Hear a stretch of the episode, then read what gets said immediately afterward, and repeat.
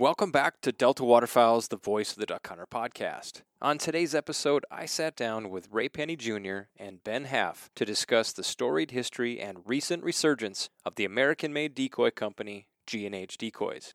With 2% of every purchase supporting waterfowl, conservation runs deep at G&H. With that introduction, let's bring in today's guests.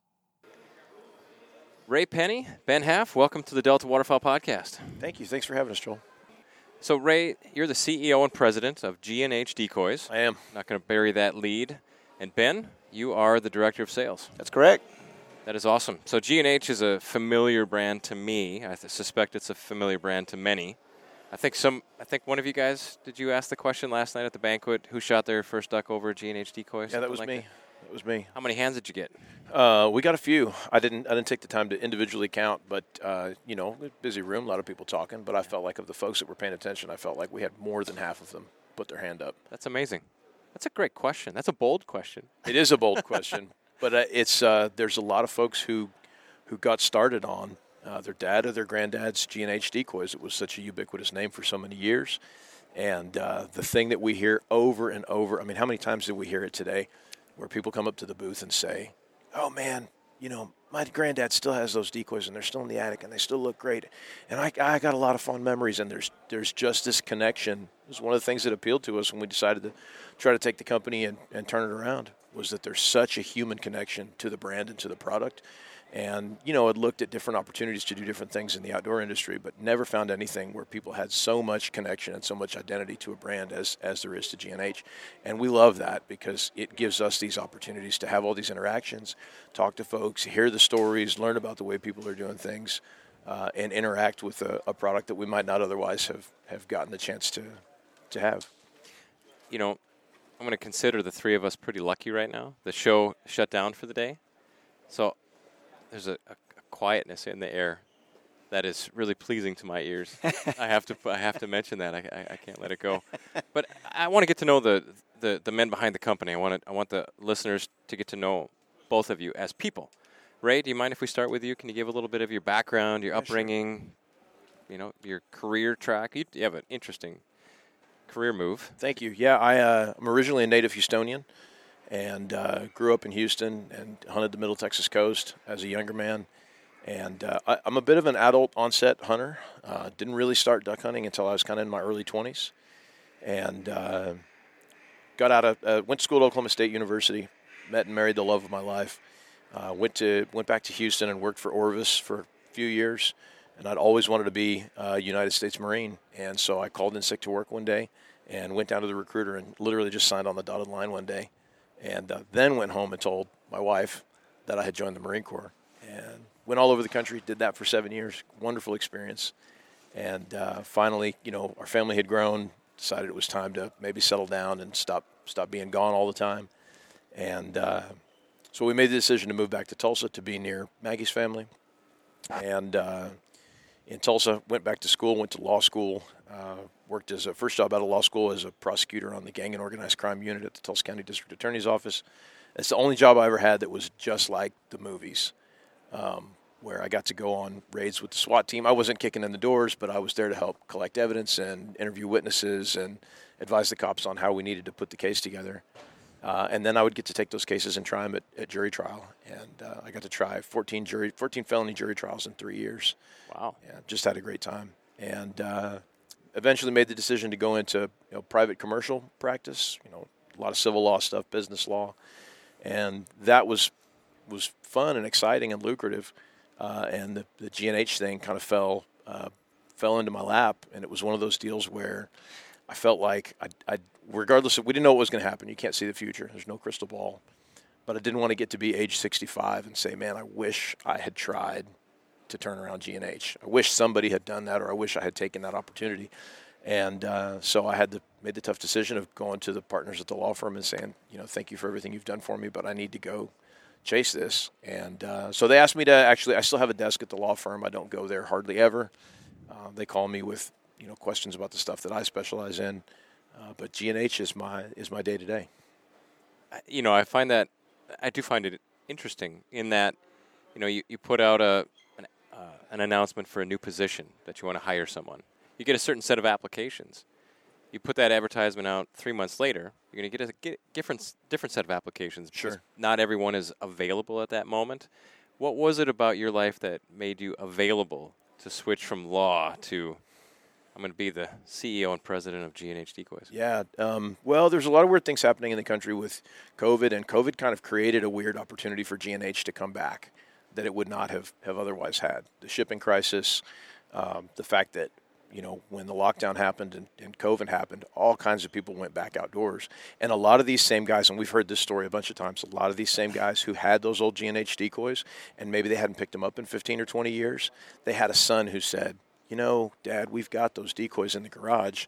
Uh, you know, can we take those out and try to hunt with them? And and I think that for a lot of people sparked sort of a renaissance of getting out and duck hunting again. So the demand for the product was there. Uh, the shipping crisis was preventing a lot of our, our competitors from getting their products into the United States, and it kind of created this uh, this window where we looked at this and thought, okay, this is viable. Um, at the same time, you know, my legal career was in a place where I had kind of established myself. Um, but this unique opportunity was here, and, and there was there wasn't anybody at the law firm that said to me, you know, don't do that or you can't do that. Everybody kind of univers- universally said like, yeah, I would probably make the same decision if I was in your shoes. And so, you know, the the factors all sort of I don't mean to get, you know, all religious on your podcast or anything, but I guess the Lord just put all the pieces in place on the board to make it possible for me to to take the opportunity. The only rule of the podcast is surprisingly no swearing. We've managed to abide with that so far. I was going to say maybe I don't need a mic. and it's not my rule, but but uh, uh, probably not a bad one. It's a great Probably rule. not. No, it's yeah, a great rule. yeah. So, Ben, let's get to meet you. Well, thanks for having me. Um, uh, man, I guess I'll start where Ray did. Uh, kind of like we started together. I was an Oklahoma State grad as well, and um, you know, at that time in my life, I was a wildlife ecology major and wanting to work in conservation and work in actually wetlands development is what I thought I was going to do. And so, uh, uh, believe it or not, I worked for Delta shortly after getting out of out of college. And it was a term job, and it was a good job, and we worked hard, and I enjoyed it, and I got to work with ducks every day, and that was really where I knew I was headed. I knew I wanted to be around waterfowl, wanted to be around people, but for me, it was about hunting and about what I could do to make hunting better and how to be a part of the natural resource. And um, you know, that summer when I was working for Delta, I was also sending applications around the country trying to get a, a more permanent position somewhere and be part of something. And lo and behold, um, Oklahoma Department of Wildlife offered me a job to be an Oklahoma game warden. And it's it's interesting now that I look back on it because at that time in my life, I wasn't sure I was the kind of guy, and I'm, I'm going to use like air quotes here, that should be in law enforcement. Because you know, as a young man looking over it and seeing a uniformed officer, I, I, I kind of figured this person was rigid and really straight laced and really everything was a you know uh, by the book. And I, at that time in my life, I wasn't living that way, you know, and I didn't I didn't feel like I had the right personality to go out and you know be some kind of tough guy, and and and I definitely didn't feel like I could go go in a courtroom and make any kind of case or anything like that. But I had applied for the job, and I, and I knew an Oklahoma game warden that served to some extent as a mentor for me. And I thought the career itself was interesting, and I definitely saw the value in what those enforcers around the country are doing to protect our resources. I was also working with a lot of really, really talented young scientists at Delta who were probably going to be way better as a biologist than I was, way better as a wetlands manager, way better studying ducks and understanding. And I recognized pretty quick maybe my skill set is better used somewhere else. Uh, so I took the job at Oklahoma as a game warden, and I never looked back. And, and nearly 20 years went by in a couple blinks of an eye. Um, and I tried to continue to follow my passion for waterfowl um, the way I worked and the, and the projects I tackled and the training I sought and the expertise I developed. And without going down a podcast in itself on that, by the time I was ready to leave that position, I was one of the guys that spent a lot of time in the marsh uh, working duck hunters, being around duck hunters um, for the protection element of it, and also the to be an asset for those guys. A lot of folks, especially now, uh, getting into the outdoors is new for them, or they're, or they're, you know, waterfowling. Some folks will say is a young man's game, and you do see a lot of people that, that get exposed to hunting somehow, and the next thing you know, they really they really buy into waterfowl hunting, and I I think it's the social element for the most part. But the short version is there's a lot of guys in the field that just need someone around that can help, and I for a long time enjoyed being out there with them. You know, if they were causing a problem, I was going to solve it, and I knew the community wanted that. But also the guy that was novice and needed some advice, or you know, something as simple as I'm there to make a license contact, and I can tell the poor young man's just set up completely wrong, mm-hmm. or there's a glaring mistake, but they literally don't know it. And so during the course of a license contact, you can seek the see the problem, and you can realize that they might ask for help. Well, you know, would you give us any advice, or is there a better place to go, or, or whatever? So they would often open that door, and I always enjoyed being a part of that. Um, and then for for fellow officers, I tried to take my interest and my expertise and pass it on. Uh, there, there toward the end of my career, I did a lot of training. I was part of a team that wrote a course about waterfowl enforcement, and we tried to be proactive and help wardens that had been around a long time and wardens that were brand new both get better at being in the marsh and helping, you know, with the enforcement that goes with, with all the regulations for, for hunting waterfowl. So I'm proud of that. I was excited about that. And we'll tell you a real short story, but how did I get to G&H? How does somebody go from being an Oklahoma game warden in, in a very comfortable career, very happy career, feeling like you're making an impact? How do you switch gears? Um, the short version is I was I was getting to the point in my life where there were other things tugging at me. You know, raising kids, uh, being a bigger part of my community for certain things. That law enforcement career is very demanding, emotionally. It's, it's demanding from time standpoint. So I was looking for something else to some extent, and uh, I took a guy hunting who was a retired Oklahoma game warden. He was actually the game warden in the county where I grew up, and uh, he, you know, he doesn't duck hunt a lot. He thinks he does, but he really doesn't. But he he crawled in my boat one morning, and I, we drove out to a place, and we're throwing decoys out in the lake. And in the dark, he's got a headlamp on. He looks down. He says, "Oh, these are these are G and H decoys, like it's some proclamation, you know." And I said, "Well, yeah, Carlos, that's uh, that's what I hunt with. You know, I'm from Sand Springs. The factory at Henryetta is only about an hour away. For no other reason than just a local connection, I always felt proud to rep G and H and hunt with them. And they held up for me. They were a great product. I mean, I've got some now that, that I had in high school. So I tell him in that moment, yeah, this is this is what I hunt with. This is almost almost exclusively what I own, and I've been using these a long time. Well, he never says another word. And later in the hunt, he mentions the decoys again, and he says something about, "Did you know they're they're turning that place around?" And I didn't. And I said, "No, I hadn't heard that." I said, "In fact, I, I was assuming they were going to be out of business any day because it was very obvious to anyone." You know, who looks for decoys, who buys decoys, and especially folks in Oklahoma, that the company's footprint had, had all but disappeared. You weren't, you weren't in a dealer. You didn't see them in the magazine anymore. Um, even even working, I didn't see I didn't see any new ones in boats anymore. You know, I'd see some old ones. But anyway, he tells me about this guy named Ray Penny that he knew um, from working in, in wildlife prosecution and working at the courthouse. And he said Ray Penny and his team they're gonna they're gonna turn that thing in. They're they're gonna they're gonna get their hands on it. They, and, and they had they they were well underway of, of acquiring what was G&H and, and starting this project. And he says, You ought to meet Ray. So Carlos lines up this meeting.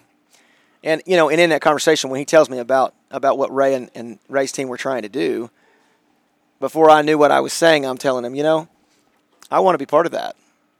I don't, I don't know what I could do to help, but I got some ideas. I think I know where we could get started. And, and through Carlos, Ray and I met, and I shared some of those ideas with, with Ray. Turns out Ray had already been hearing that for months and months and months. I didn't have anything profound that I said, uh, other than that I was willing to be some kind of help. And you hit the fast forward button. Here we are. Well, there's a good detail that you passed over, and that's that we actually met for the first time at a Delta banquet in Broken Arrow. That is true. Oh, really? That yeah, is true. And the funny part of the story is that I brought my wife to the Delta banquet, and Carlos was there. Carlos, I think he got he got a table for us. Is that what he there did? was a table, and there were uh, some extra tickets. That's we right. pulled Carlos in to help us with G and H, and he got a table for us, and there were some extra tickets, and so.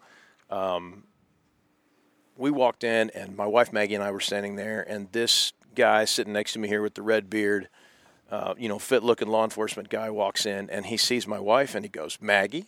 And Maggie says, Ben. And I said, and at first I'm thinking, who the hell is this rascal that just walked up here and talking to my wife? and uh, discovered that this was the Ben Haff that I was that I was going to meet, and then discovered that uh, I guess you know the connection goes way back because Ben used to date my wife's college roommate and best friend, and so Ben's known my wife since they were, I mean, middle school kids. Well, absolutely. We we dated, you know, when we were very young, actually, way back into early early high school. So, and I had the time when Carlos said, I have a friend named Ray, that connection wasn't made. So I didn't know I was coming there. And right off the bat, you know, obviously he's married to Maggie, and I've known her at that point for 20 something years. We had an immediate, immediate connection, and just like uh, a spark in, in, dry grass, man. The flames started flying. Started, so, so off. that was the moment. That was that was the first piece of the puzzle. Yeah, that's right. And it was you know give me a warm fuzzy too because my wife said yeah I've known him for a long time. He used to date my best friend and he's a stand up guy and you can trust him. And Ben did have a lot of great ideas and and the thing that I had never considered you know we didn't have anybody that I mean we'd owned the company for a couple of weeks at that point. We didn't have anybody that was yet picked to do the the sales job and we can talk about what was going on at that time. But at this point we were still just trying to dig through 89 years worth of garbage in the factory to figure out what we had. We bought the thing sight unseen with no books, with no records and uh, so we still putting a lot of pieces together. And you know, Ben shows up and and he's like, you know, Carlos is like, Ben would be a great salesman. And I thought, okay, game warden, he didn't have any sales experience, which turned out to not be true at all. But then I realized, Ben, ben said, he said, look, I've looked in thousands of duck boats. He's like, I know what the trends are. I know what decoys people are carrying. I know how they're using them. I know how people want to rig them now. I know where they're hunting. And it's true. Ben had 17 years at that point of experience. I mean, you know, decades as a hunter, but but solid 17 continuous years of looking in people's duck boats and seeing, you know, what are the trends and what's how has rigging changed and you know what what does a good keel look like on a decoy versus a bad keel on a decoy. So Ben's not only great as a salesman because Ben can go out there. I mean, what is sales? Sales is just figuring out what the need is and meeting that need. Ben can go to our customers, our, our retailers, and the stores that carry us, and say, based on your area, this is what I think your customers are buying. Let's let's fit your store with the product that will sell the best. But at the same time, on the we've made a lot of product development decisions in the last 18 months, two years, and Ben's. I mean, I guess you're kind of the de facto uh, director of product development too, because Ben has all these ideas about wait, wait, wait, do this, don't do that, and nine times out of ten, he's right. I have to back up. Do you remember the project that you were working on for Delta? I do. We were we, we were dragging uh, the prairie with chains and and and, ch- and studying that success. Who was the student that you were? Uh, a guy named Matt Piron.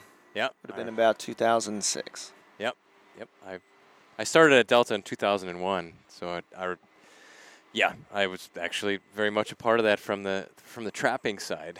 Tried to maintain independence from the, the student simply because you're doing a management action and you want the student to study that management action without bias or without um, leading someone to to a conclusion. So yeah, well that's awesome. It was fun. I, I have very fond memories of that experience. You know, I I grew up in Sand Springs, Oklahoma. Both of my parents worked. We didn't do a lot of world traveling. We didn't do a, I mean, a vacation for us was a weekend at the lake, 30 minutes away. So for me to pack a bag and spend a long summer in North Dakota, I might as well have been in Africa. Oh, I bet. I bet. I bet. Yeah. Yeah. So, I would imagine that there's a lot of American pride listening to this podcast, and so we're going to go there. G&H Decoys, both the oldest and the only decoy company manufacturing in the United States. Is that right? We like to use the word major manufacturing because there's no doubt hand carvers. Oh. There's no doubt some project guys that are doing some really cool work around the country. Uh, but we, are the only major manufacturer building duck and goose decoys left in the U.S. And not just that, but that has 100% of our manufacturing in the United States. There are some companies that have some manufacturing in the United States, or they have uh, some assembly in the United States to get parts. But we go from, I mean, you can see our booth from where we're sitting right here. We go from the raw plastic pellets and and paint components. It's not even fully mixed paint yet. We do that mix inside our own factory. We go from those those raw materials to the the finished decoys that you see uh, people walking away with today from our booth, all under one roof in Henryetta, Oklahoma. How do you guys? I mean, boy, rabbit hole diving down it. Sure. How how do you compete?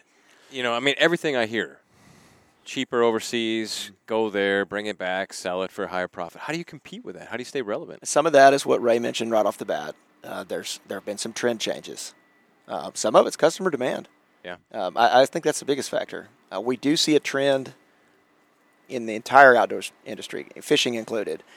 There, there's a nature among a lot of people right now to buy something a little better quality, something they're going to get longer use out of, and they're not afraid to spend a little more money on it. And the best example I can give you, and I'm not I'm not in any way sponsored promoting it otherwise, the Yeti cooler. Mm-hmm. Not that long ago, to ask someone to pay nearly $400 for a, a cooler seemed absolutely ridiculous. Mm-hmm.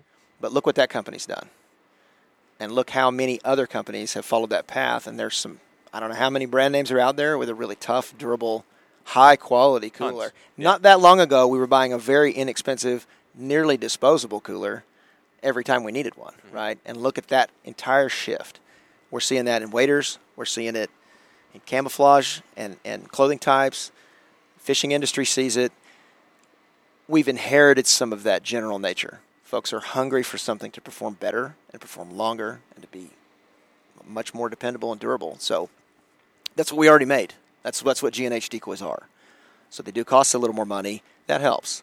Um, I wouldn't say we're really competitive. If, if, if a business is looking at carrying our product and they're just making decisions on dollars and cents, we're not competitive. Okay. We're going to be the last one they pick up. They're going to make less money on our box of decoys than they will something else. The difference is if they don't have our box of decoys and that's what the customer wanted, then the customer doesn't come in the front door, they go to the neighbor's business. And so they don't they don't get the sale at all. Yeah, right. And, and that helps a lot. Um, the other thing was, like Ray mentioned, with COVID, the shipping, I'm going to say shipping crisis, that showed how sensitive we can be when when all we're when all we're handling, all we're using, all we're selling are things that we're waiting on. Such a major piece of the puzzle, such such large, um, so many logistics involved in shipping. You're you're you're at risk if that comes off the rails. And I mean, Ben's hit the nail on the head, right? Those are those are probably two of the biggest factors. Um, people people demand and they want a better quality product, and we have that reputation for durability and quality that goes back decades. I mean, longer than Ben or I have been alive. And uh, so people know that of all the decoys that you can go out and spend your hard-earned money on, you know, look, we're not the cheapest, we're not the most expensive decoy, but we're also not the cheapest decoy out there. Um, if you buy in our decoys and you're spending, uh, let's say you're spending the same amount, right? So a dozen of our new uh, Premier Series Magnum Mallards is going to cost you $229 uh, from the store or from our website or wherever you buy it if if you're paying the same amount for a decoy, and let's say you're only getting three seasons out of that decoy, uh, math and public, you're spending I don't know what seventy something dollars a year for those decoys. If you're buying our decoys for the exact same price, but you get ten seasons out of them, mm-hmm. you're spending twenty three dollars a season. True. It's a whole lot. It's also less work. It's less hassle, and I think the customer understands that, uh, and that's that's a real driving factor for our product. Um, and that I think another piece that Ben didn't didn't talk about a whole lot is a lot of that American made pride has really been coming back, I think, in the last few years. People care about where their dollars go. They care about uh, you know what happens to the money that they spend, and I think that people are willing to pay a few extra dollars for a good quality product if they know that that product is is supporting. I mean, we employ several dozen people in Henryetta, Oklahoma. Those people get paid a paycheck. They go to the local grocery store. They go to the local coffee shop. Their kids, you know, buy clothes at the at the local clothing store and in the shoe store, and that money goes out through the community. And I think there's a lot of people nowadays that feel good about spending their dollar. People are more conscious about the way they spend money. They feel good about spending their dollars in a way that uh, that you know makes an impact on their community, uh, and and not only that, but makes an impact in in conservation. We the whole history of our company is that we were founded in 1934. G&H stands for. Before we started the rolling the tape, I think you were talking about not knowing what, you know, the origin of the name G&H right. was.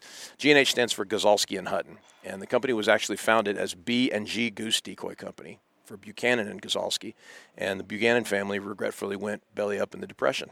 Company was founded in 1934, and the thing, the, the sort of the, the, the factor that caused John Gozalski to start the company was that FDR signed the Duck Stamp Act, okay, which made it illegal to use live birds as decoys anymore. And so this guy and how he got the idea in uh, 1934 Oklahoma, which was the dead middle of the Dust Bowl in the Depression, but he thought, man, I'm going to make decoys for people.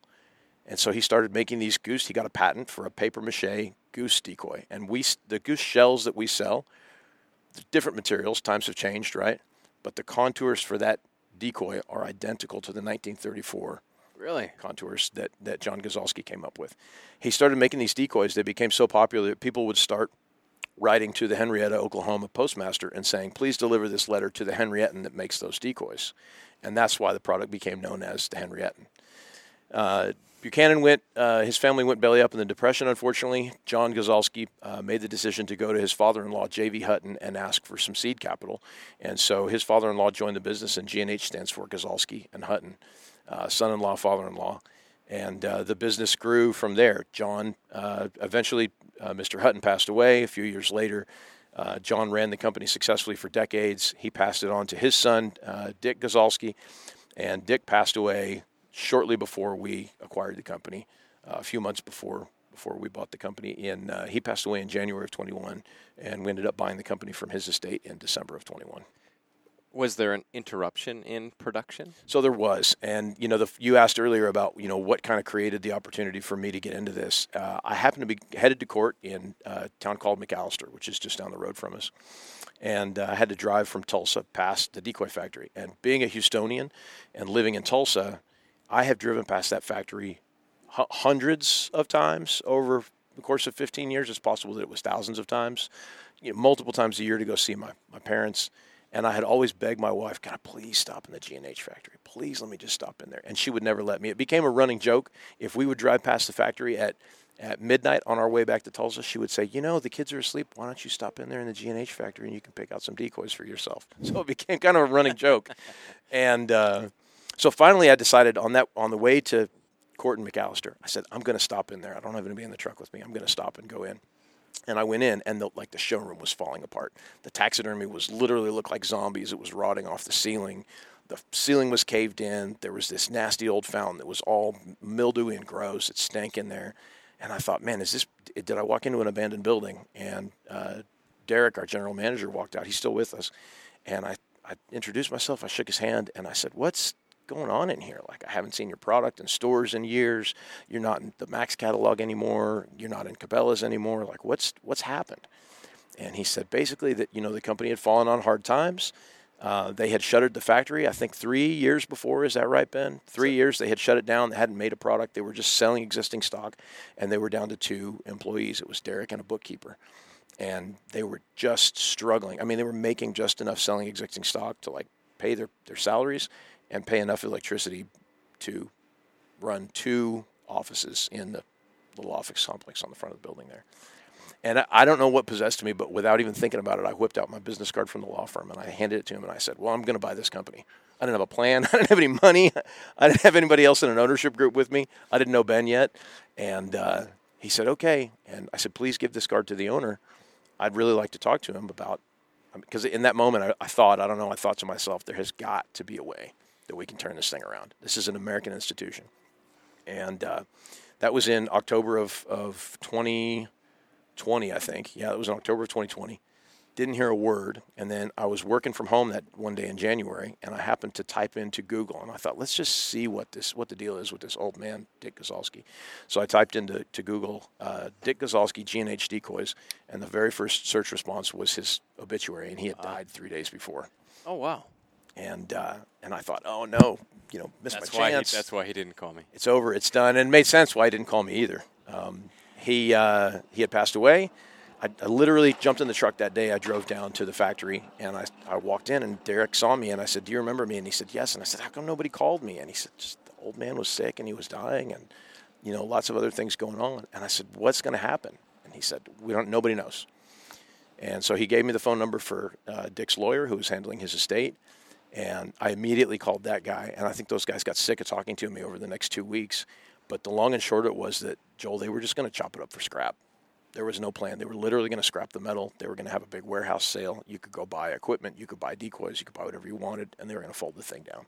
Wow. And uh, so, you know, the, the chess pieces kind of came together in the right spots on the board. We put together an ownership group. We raised the capital to go purchase the company. And then um, it took us a year to close on. It's a whole separate podcast. Is the year that it took us to close on the business, but we bought the company, and then um, it was me and uh, Derek and a bookkeeper, and then it was like, okay, now what? And uh, we had to go out. I mean, I was going to the Taco Bell and asking people at the Taco Bell, "Did you used to work at G&H?" And the guy was like, "Yes." And I said, "You know, I'm a crazy. You never met me before. You have no idea who I am. Here's this crazy story I'm going to tell you, and we'd like you to come back and work at G&H." And this guy, Jeff, he looked at me really funny. And he said, he put his hand up, you know, to sort of gesture, and he goes, "One moment," and he turned around and he ran in the back, and I didn't see him for like five minutes, and I thought maybe he had ghosted me or he thought I was crazy, and then he came back out of the back of the Taco Bell, and he said, "Okay, I just quit. When do we start?" So the response from the former employees was like super strong right away. People believed in it. They wanted to come do it. We didn't have any trouble at all putting the band back together. And uh, so we got we got people back to the factory, and then we spent between uh, January the I think we got to got to working on it on January the 12th, and we finally turned on a machine to make a decoy sometime around the first week of May. And uh, we hauled off nine 40 foot roll offs full of garbage out of the factory. We had to strip and take apart and rebuild every machine um, to get things working again. We had to figure out how much plastic we had. We had to find the molds. We discovered molds that we didn't even know we had purchased. Um, stuff from you know molds that were that M4 decoy that we have, and we actually decided to continue making them. That M4 mold was cast in 1962. Wow. And uh, so it was a, a, huge amount of, of labor, but it was a real labor of love, and uh, everything kind of came back together. That rebuild, though, gave us the opportunity to focus the company once again on the quality that had made us popular all those decades ago. There were a number of years when the company fell on hard time, and we hear this. We've heard this numerous times today. When we're not, we're we're going to hug this. This is not something we're afraid of. There were a number of years when when Dick Gozalski was trying to save the company, and he thought that the correct choice was to put less plastic in the decoy and thin the paint and try to reduce costs to make himself more competitive from a price perspective. Um, the market was probably different then also. And so as a result of those decisions, there are a few years of G&H decoys where the quality was poor and the paint didn't stick the way it was supposed to and the plastic the keels cracked in some places and the plastic was thin in a lot of spaces. When we did the rebuild though, Derek the general manager, he agreed to stay on. That was one of my one of my real uh, things was like I wasn't going to do this if I couldn't keep Derek there because he knows so much about what's going on. How would on. you start from scratch like that? Right, exactly. Not possible. And uh, so Derek went and got Dennis. Dennis is Dennis is now in his 37th year with G&H. Is that right, Ben? Somewhere in there. Yeah. Went and got Dennis. Went and got some of these old hands, and they all universally agreed we don't want to do this if we can't do it right, and we can't go back to the way that we used to make them 20, 30, 40 years ago. And so I said, yeah, no argument for me at all. And so when we rebuilt all those machines, we reset everything to pour a thicker shot of plastic. We found the old paint recipes. We started to mix the old paint recipes the way they used to be mixed. So kind of what you see now with our new products with the Premier Series is the first new product that the company's had since 1996. We're using all of the old methods that existed before 1996. We're using all of the old paint recipes. We're using all of the old processes. So you get the quality, but you get a fresh, updated look. So with those, if not tonight, tomorrow. Sure. I'm going to take a peek at them. I'll be respectful of your time. Yeah, yeah. But the will they resemble some uh, like would, uh, will I see a resemblance in those decoys to the decades ago versions? You will, and we're very conscious of the fact that when you buy G&H, if you, if you have a, a, an identity or a commitment to G&H, you're looking for something maybe a little bit different than you're getting from some of the other decoy companies. There are a lot of decoy companies in the market, and, and Joel, to be clear, beautiful products, beautiful decoys, well-made products. I'm not trying to throw shade on anybody else's decoy. But if you're coming to buy G&H, you're buying something a little bit different than what everybody else offers. So when we made the decision to do sort of this this reset on the quality and the reset on the look and feel of the decoy also, we had to find somebody who who had some of the same shared values that we have and who had some of the same uh, what's what's the word I'm looking for, Ben? Had the same ideals about about decoys and hunting that we did. And so we searched and we went through a lot of, of decoy carvers. We had a, a, very prominent decoy carver from another company come to us and ask if he could have the job because he really loved the Made in America part of what we were doing. We eventually settled on uh, Luke Costello, who came with us to the show here, uh, because Luke and his style embodies so much of what people associate with G&H. He's a third generation carver. He's won multiple. I'll screw up what the correct titles of the championships are, but he's won multiple national level competitions. Uh, I think eight is the number. Uh, I, am not a, a carved decoy guru Me either, the way that Luke is. He'd be cringing if he was listening. He's probably going to punch me in the face tomorrow. Exactly. Yeah. but um, but Luke Luke had a lot of those ideals that we did. His decoys were beautiful. They had detail, but they weren't like uh, he wasn't trying to recreate anatomical perfection. It Wasn't something that you sat on the shelf. It right. Was, it's a working decoy. There was some some artistry to it though, and there was some style to it though beyond just let's make. I mean, you could go get a, a taxidermy mounted duck and you could 3D scan it and you could make a perfect replica of a duck. But that's not what we set out to do, and that's not what Lucas set out to do. We wanted there to be some feel of heritage, but at the same time, that feel of heritage to have the detail and the precision and the things that we know the younger hunter is looking for. Well, I, I think waterfowl, the stage of waterfowling that we're in right now, heritage. It's there's a reconnection with the heritage, the, the camouflage that you're wearing right now. Definitely, right, right. The you know the the old school duck camo that my dad wore when I was a kid. You know, and and and G and H. You know, I think we could find other examples of just kind of reconnecting with our heritage. Some old A5 shotguns or things like that. Yeah. It's, you know, it just is what it is. What do you think? So, you know, American made, love it. Plus, plus. You know, the the durability, uh, the thicker shell, the, the thicker decoy. What are some of the other selling points of size? Size. Size for sure, and it's it's always a great discussion on personal preference. A lot of a lot of people think I'm ridiculous when I'll make the case for the Super Magnum, you know, the biggest option every time. Mm-hmm. Uh, but the reality is, when the other companies' products are made so far away, and, and they're dealing with shipping logistics, it looks to me like they have made decisions related to size to try and, you know, increase the bang for the buck as far as getting A to B. They can get a decrease shipping costs. You can de- fit more in decrease shipping container. costs. Boxes being smaller, cheaper to ship. That's all there is to it. So in general, and I, I don't have everybody's decoy laying here on the table as I analyze them. But in general, in a given apples to apples, we're a little bigger, just across the board. Sure. And I don't mean just the super mag, but what we would call a, a magnum or what we would call a standard size. If you take just about anybody else's in the same species, we're just a little bigger. And for those hunters that prefer a little more, you know, footprint on the water, we have what they're looking for. Okay. I thought you would have said paint. I think the paint is. When they talk about our paint, they quickly get to the point where they say it lasts longer.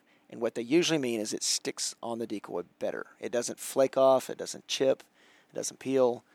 So, you know, they can get it dirty. These guys, duck hunters are the best in the world at getting dirty, period. Uh, they're even better than little kids. Um, they can get everybody's paint dirty, but when they need to clean them, they can scrub them. They can they can take our decoys and they can scrub them. They can break a power washer out and they can blast them, and there aren't any fails as a result of that. Um, and then years and years and years of continued use, regardless of how they handle them, they hold up very well. We'll hear that all day long. Now we may have an individual come along and say that, you know, they they would appreciate this color here be a little more like that color or something like that here and there. And that, again, that boils down to one person's opinion or, or personal preference or maybe the region where he's finding that particular species. Um, we, we battle that best we can, uh, but the reality is they, they do they do appreciate the pain and it's it's usually related to some stage or some aspect of durability. Well, looking forward to getting my hands on. You guys, I don't know if you can bottle this, this, this vibe that you guys give off. I mean, you guys are obviously proud. This, the story. You need to make a short film about this. I think. It's easy to get behind. Uh, We've been sitting here today at the trade show. We've got a 10 by 10 booth over here, and all day long, one after another, folks come up and they pick up the decoy. And if they're familiar with it at all, it usually followed by some sort of testimony. And that's fun, and, and, and it is easy to be proud of. And truthfully, Ray and I haven't been involved long enough to really have any responsibility related to that at all. Right? We, we inherited that. That was here when we got here. Yeah. Uh, we're proud of that. We're proud to stand behind where it is now. We're looking forward to where it's going, and we're working our butts off to make sure those kinds of things are still said about it long after we're not involved anymore, long after we're gone. Yep.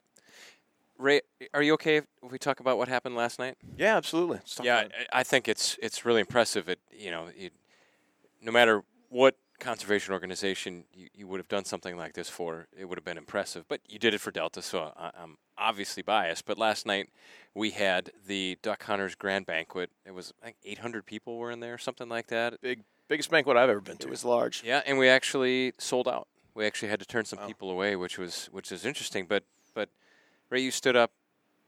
Go ahead, take it from here. What, Yeah, so you know, we we donated this little package. Uh, I guess we'll talk about the package in a second. But I stood up and I, I started by asking, you know, look for us, I, and if you had to pick a theme about what we've been talking about for the last however long we've been talking here, it's it's generational, right? It's like this this sport or pastime, or whatever you want to call it, waterfowl hunting, it's generational, and we do it because maybe it wasn't passed down by a, by a dad or a father, but it was passed down by somebody who took the care to give it to someone in the next generation.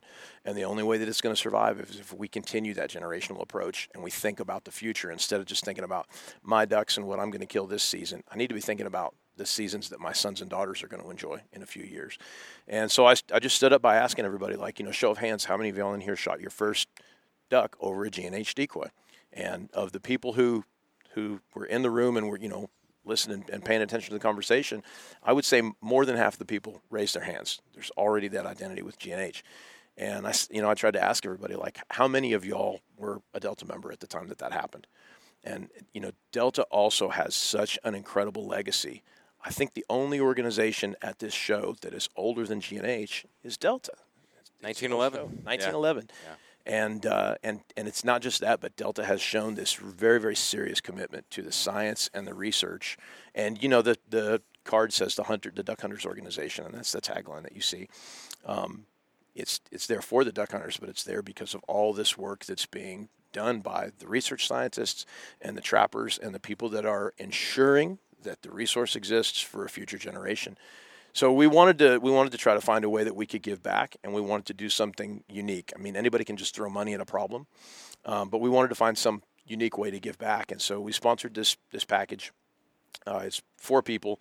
Uh, come to Henryetta, come to the factory.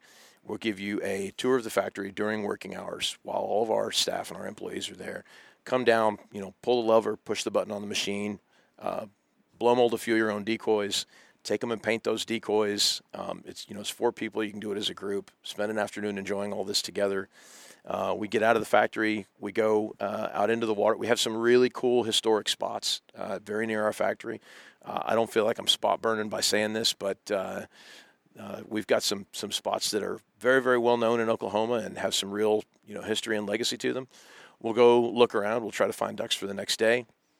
Uh, we'll go to dinner together that evening. We'll get up early the next morning uh, and we'll go hunt and enjoy a hunt together. Um, enjoying that resource that Delta is working so hard to to support and maintain. And then uh, as soon as we get done with the hunt, we'll come back to the factory, and the winners of the package will walk through the factory and build a custom spread. Uh, do you ever do you ever watch the show King of the Hill? Yeah. And there was that episode where Bobby wanted to go to the potato chip factory so he could eat a chip off the line because that was like the freshest, best chip you could get. well, we'll give you the chip off the line. You can come down to the factory and you can literally pick them out of the drying room if you want to, uh, and build yourself a custom spread, decoys, rigs, everything that you need uh, to have that perfect decoy spread, and package them up and take them home. And uh, so it's a unique thing that uh, I, we don't think anybody else in the industry can kind of offer, and it's it's so cool we've done these for a few other groups. We always get a huge response from these things. And so last night we offered the package and it, it got bid up to a great, great amount of money. And then uh, the guy that was second runner up, you know, that was the, kind of the losing guy. In well, the, it was very competitive all the way to. Yeah, yeah, yeah. Oh, they were barking back and forth oh at each gosh. other. And uh, the, the guy who came in second said, Well, okay, I'll match that if you guys will do a second one. So we did a second one. And then uh, we were standing on the side of the room uh, having beers with our wives. And uh, I Delta staffer came up and said, "Hey, there's a gentleman over here that wants to know if you would do, would you donate a third one to Delta if he will match that amount?" And so we said, "Yeah, of course we'll do it. We're happy to." Jeez. So uh, we we tripled, you know, what we originally raised, and we're proud of that. And and at the same time, we've done a bunch of these, and we kind of enjoy them. Because uh, you were joking at the beginning about, you know, you don't want to overcommit to these, but with everything that's going on in the factory and as busy as we are, we don't often get time to hunt. So, and I think uh, I got it. I can't speak for I can't speak for Ben's wife, but my wife is like, you've been gone, you, are working all the time, and now you're telling me that you're going hunting on Saturday. So it's kind of nice. Uh, we get these folks in here. If, if they're willing to pay that kind of money for a package, they're obviously very serious about what they want to come do with us. And so it's nice to um, have a, a, morning outside with somebody that, sh- if they believe, if, if they've paid the money to do this, they believe in what Delta's doing also. So we already have that common bond. Yeah. So to go spend a morning with a group of people like that and enjoy the sunrise, and if we kill ducks, great. Uh, one of the best groups we had last year – the weather just didn't cooperate at all. And between the four of them, there was one duck killed. But they all said, "This was so fantastic. We're going to buy this again next year and come do it again." So that's cool. Do you, do you mind if I say how much was? No, generated? no, go ahead. Because it's well, it's huge, and that's the point. And and I, I think it. You're going to say the figure in a minute, but it It uh, it really speaks volumes. We're we're not a we're not a reputable long term hunting lodge. We're not professional hunting guides. We're going to take these folks hunting. We're going to be real in front of them. We're going to show them things. They spent this kind of money to come to come witness American manufacturing, to come see a part and where these things that they love come from, and, and just to be be around us and go hunt, go on a hunt. I mean, and then they- go hunt with friends. and this Yeah. kind of money could have, could have bought them an excellent experience with a, l- with a lot of dead ducks and some fine meals in historic, great waterfowl lodges around the country. Yep. Um, but instead, they donated serious chunk of change to Delta Waterfowl for the conservation impact it will have, and a sneak peek at, at what we're doing. Yeah, no, know. twenty four thousand dollars raised between those those three. That's huge. It's huge. that. That's absolutely huge. I mean that just to put it into real terms, that'll fund a whole crew of, of researchers, summer technicians. That'll fund a whole project. That you know, when we put out hen houses, we put them out um, 100 at a time. So we build, install, maintain for 10 years 100 hen houses. Call that a super site. That costs us around $39,000. So the 24,000 gets you over halfway towards that. I didn't even realize that. Makes me feel good about a lot of baby ducks that are going to be flying around. And It is. It's a. It's a. That's that's not insignificant. I, I promise you. That's more. I don't care how hard you hunt. That's more ducks raised each year than you guys are going to shoot. At least mallards. So Well, and to be clear, and I'm glad we spoke about it. I'm glad we talked about it, highlighted what it was. But the real heroes are those folks that spoke up and bought that, spent the Yeah. money, and made that donation. yeah, Absolutely. For Ray and I, it's going to be some mornings putting decoys in the water and doing things we like to do anyway. The, the real hero there is the, are the guys that wrote that check. Well, this is impressive. This is really inspiring, and I I trust that you guys are inspiring many others. Please keep it up. And I don't know. It sounds weird to say I'm, I'm proud of you guys. Thank you you. know, it- it- but yeah, that is a weird feeling. But that's what I'm feeling is pride. you know, it's like like I have something. I don't have anything to do with it, but I feel pride. No, it's a testosterone. It's difficult for grown men to talk about feelings and Yeah. and even even give each other compliments face to face. So no, we appreciate it. Yeah, well, awesome. Well, I appreciate you spending your time here with me on on this podcast, coming and supporting Delta. What you guys did last night, what you guys do in in your everyday lives. Conservation is obviously runs deep, deep in your veins, and and and I think you know, buying, making gear, selling gear. Of course, you're making money, but Sure. you know, be proud of that. But at the same time, you know, to have that conservation ethic, giving back, that's really important to me. I, I've always, it's always kind of bothered me when, when it's just a take, take, take, profit, profit, profit, because hunters are conservationists and industry leaders are too, not enough put that, that conservation feeling, you know, front and center, and you guys are doing that, and keep it up, motivate and, and inspire others. We appreciate it. Thanks for having us on. You bet. Thanks for your time. We'll catch you later, guys. Thank you.